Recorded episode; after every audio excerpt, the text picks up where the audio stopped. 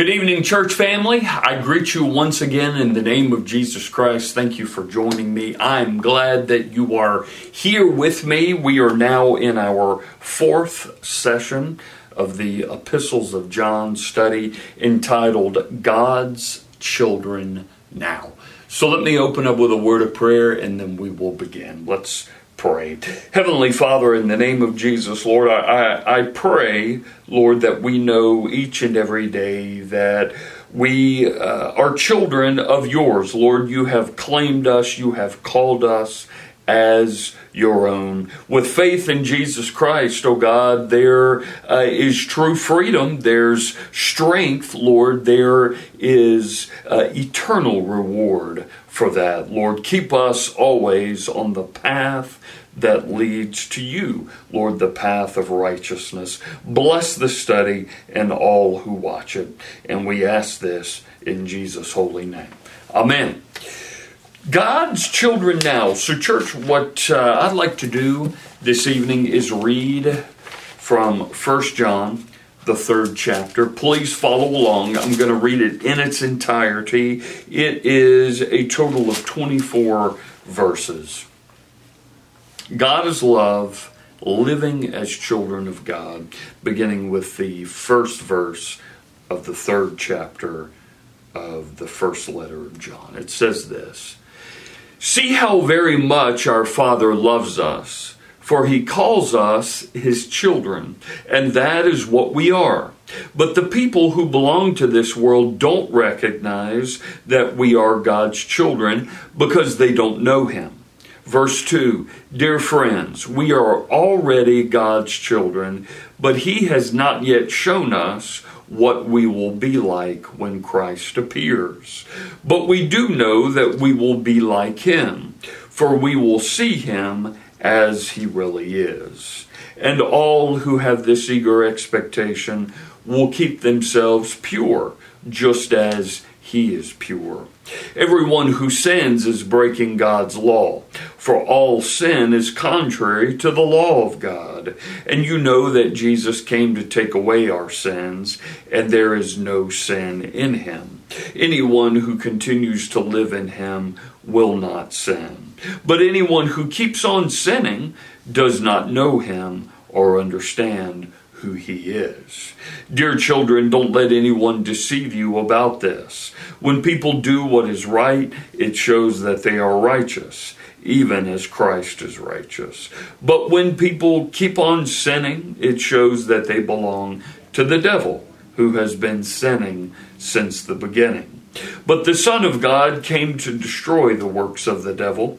Those who have been born into God's family do not make a practice of sinning because God's life is in them. So they can't keep on sinning because they are children of God. So now we can tell who are children of God and who are children of the devil. Anyone who does not live righteously and does not love other believers does not belong to God. This is the message you have heard from the beginning. We should love one another. We must not be like Cain, who belonged to the evil one and killed his brother. And why did he kill him? Because Cain had been doing what was evil, and his brother had been doing what was righteous. So don't be surprised, dear brothers and sisters, if the world hates you. If we love our brothers and sisters who are believers, it proves that we have passed from death to life.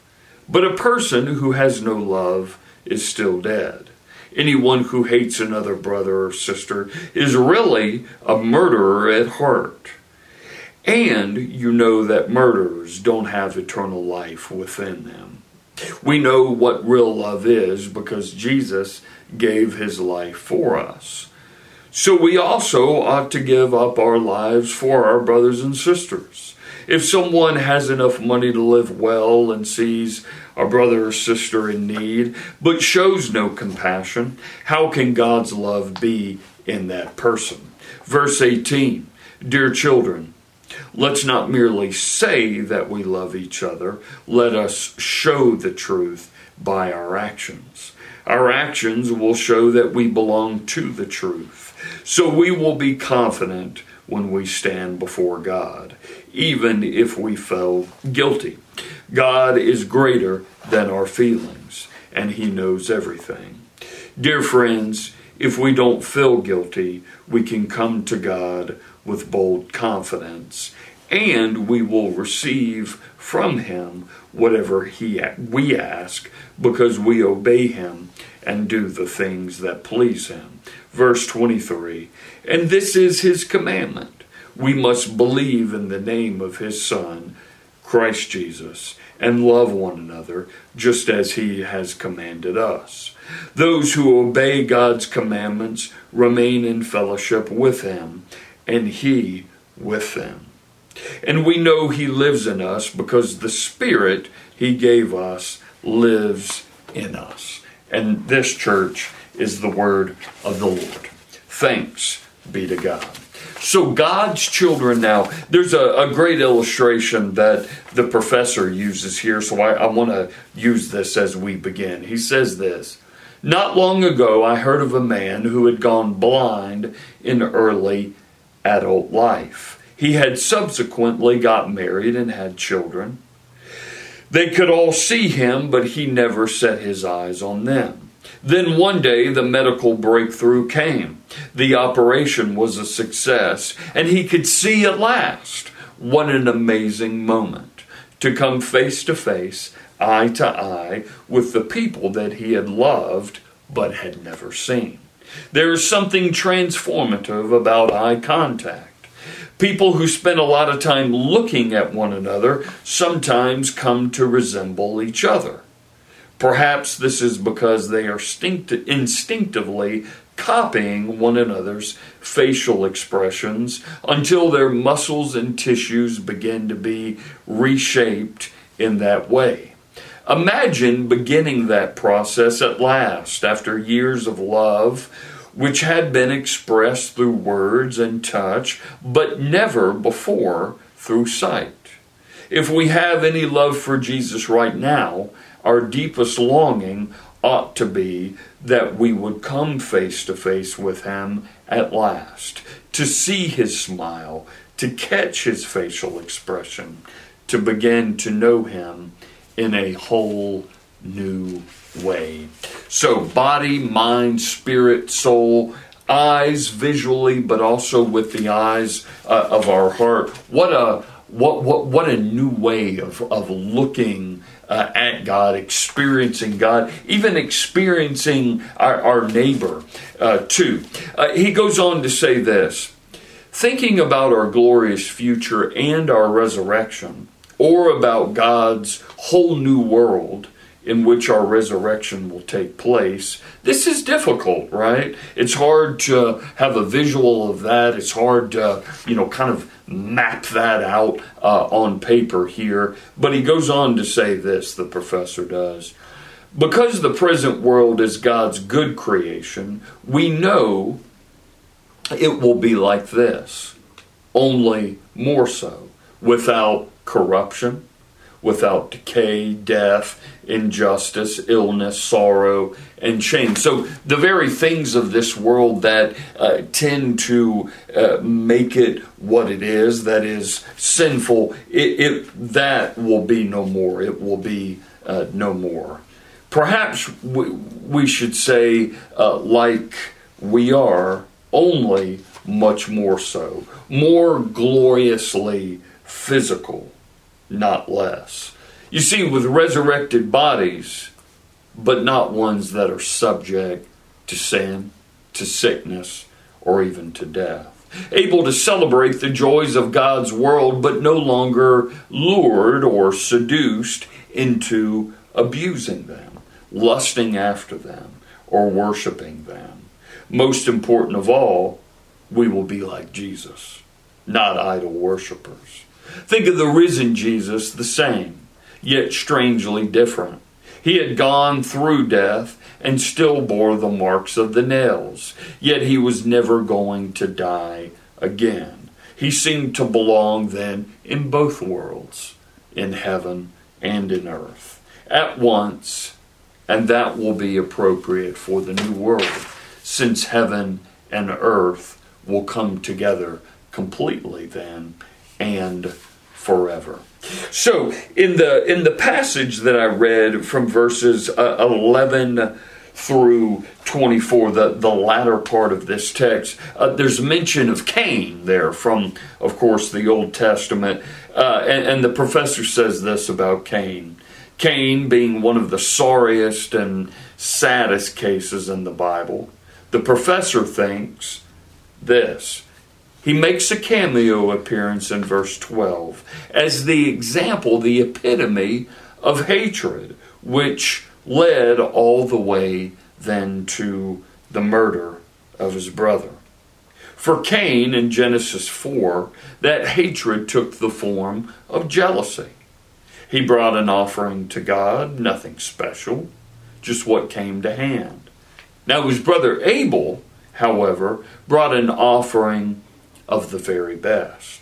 God, not surprisingly, was pleased with Abel and not with Cain. We're not told exactly how uh, and why God made this decision or even made it clear as to why he came to this decision. And Cain, though, equally unsurprisingly, of course, was angry. He'd been shown up and by his younger brother at that. So, despite further warning, he kills his brother. So, hold on to that thought and let me make this transition now uh, further on in our text. We are who we are as Christians simply and solely because of God's love. Because Jesus, out of love, laid down his life for us. Love is not something extra tacked on to the gospel. Love, in fact, is the gospel. Of course, it's possible to water the whole, whole thing down into a vague, fuzzy benevolence.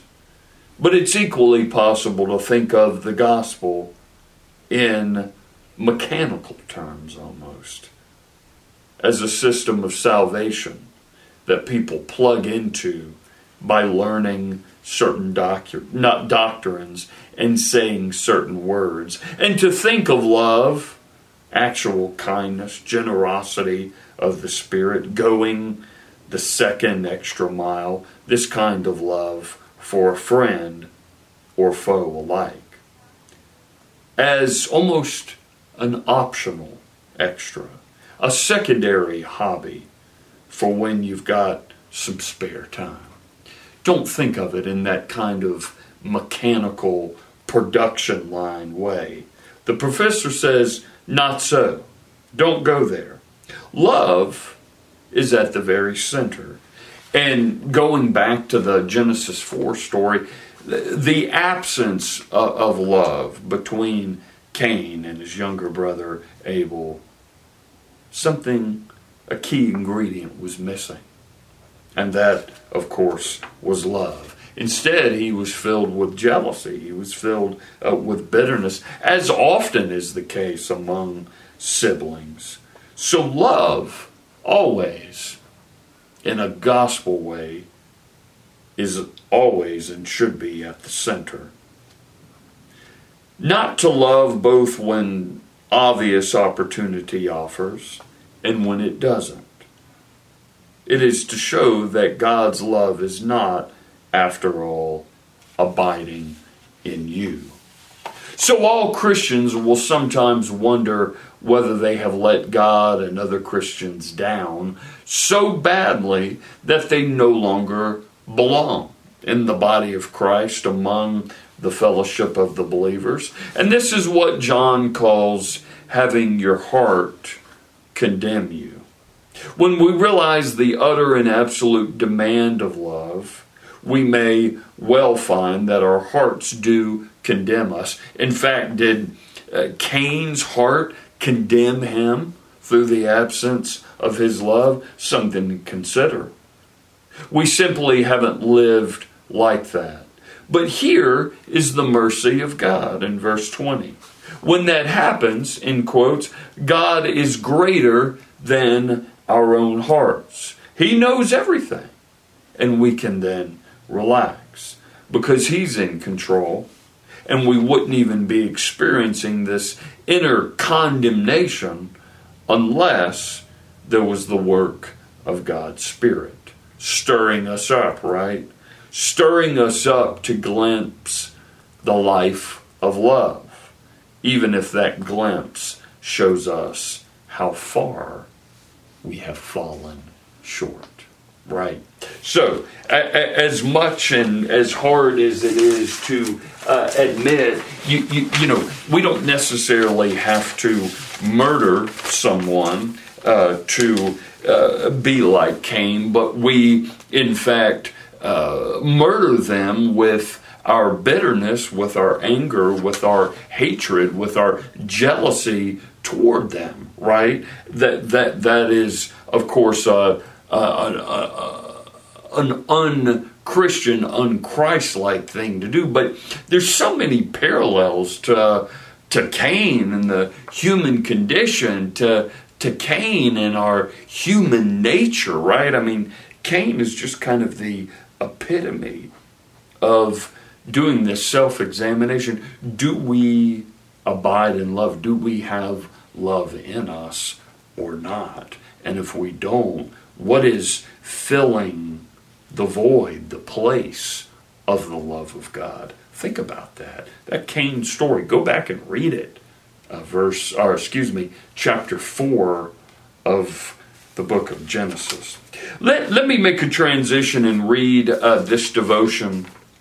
Uh, it comes from uh, just this title, Reflections Devotional from uh, the year 20, 10 it, it, has got some good points here so i want to i want to share it with you. It says this from the beginning of this letter uh, in john the third chapter john stated his purpose to be fellowship with god and the joy that of course accompanies it this fellowship results from abiding in him through jesus christ it is this abiding that john has in mind throughout, and keeping this context in mind is helpful to the understanding of the entirety of chapter 3. After reminding his readers of the honor they have as God children, he then speaks of purifying themselves and refraining from sin, which believe which uh, is a, is a very discipline of a prayer and, and repentance of sin. So here the abiding reference enters the discussion. In verse 6, he says, Everyone who remains or abides in him does not sin. John is telling us that our actions reveal in whom we are abiding. We cannot be abiding in Christ and yet in sin. Wow. Think about that. Process that. That's really the big picture here. Let me say that again. We cannot be abiding in Christ and yet sin. He says it is not possible.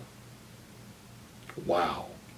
Stinging words there.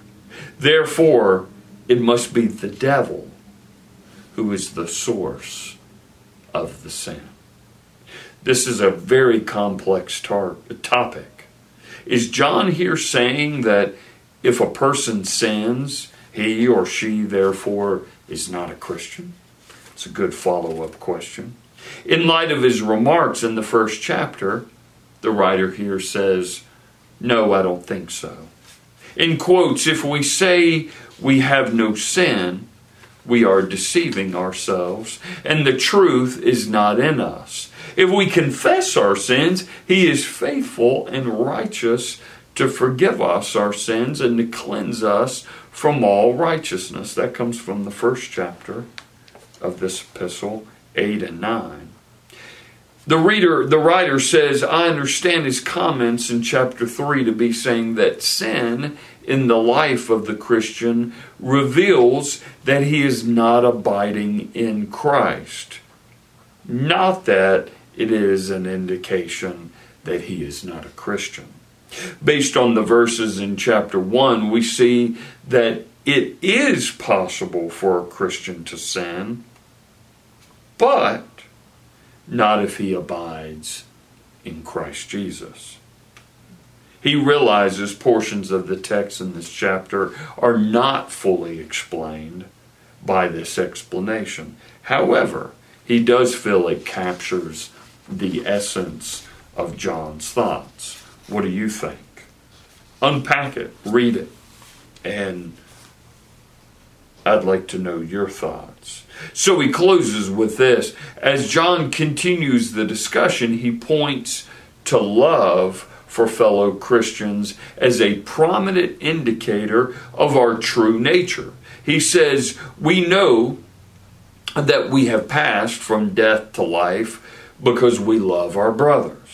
The one who does not love remains in death.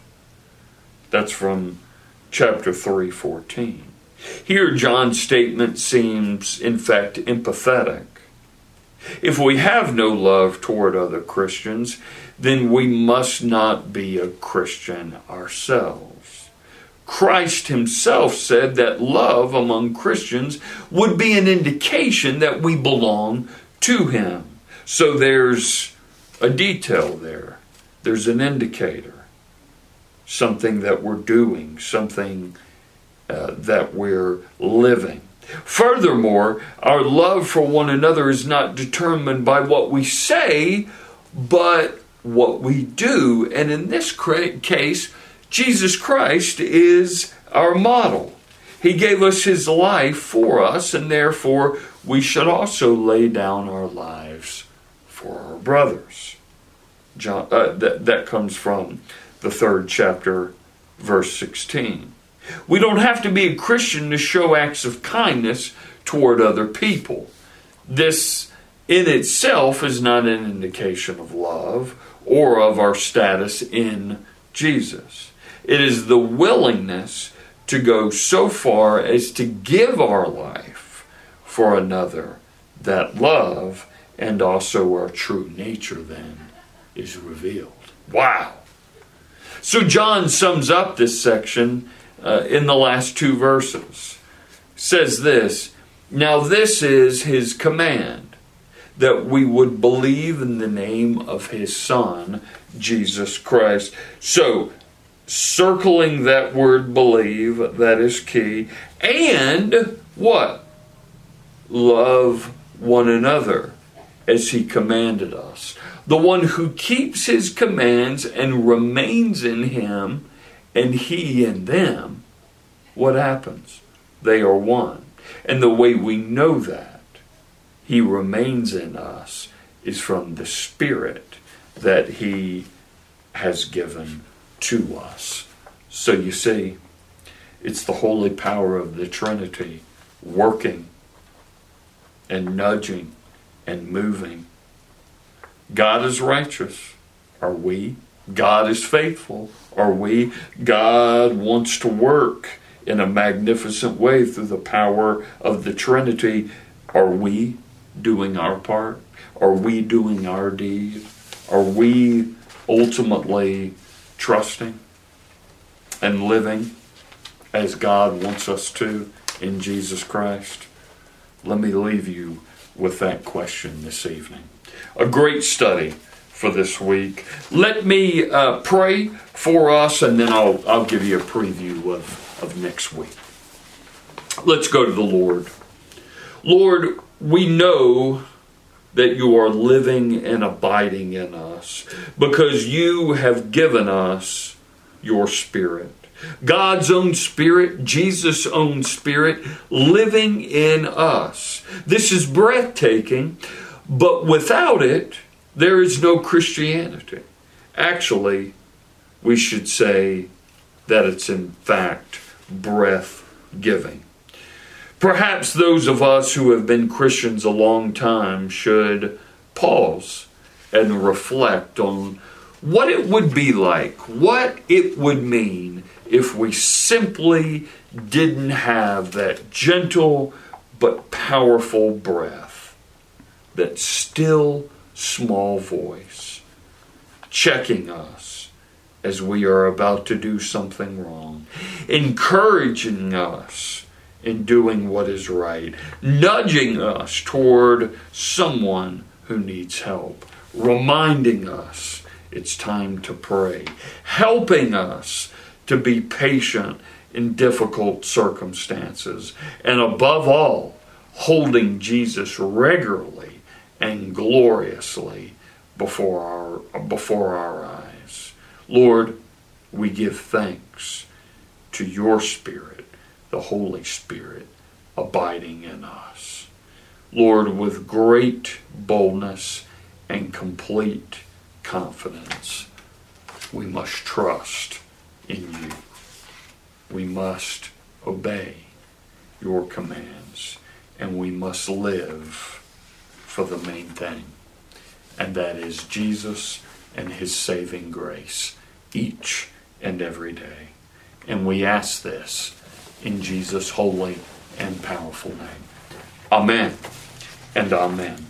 So, church, uh, next week's study, we are moving into verse 5. It's entitled God is Love.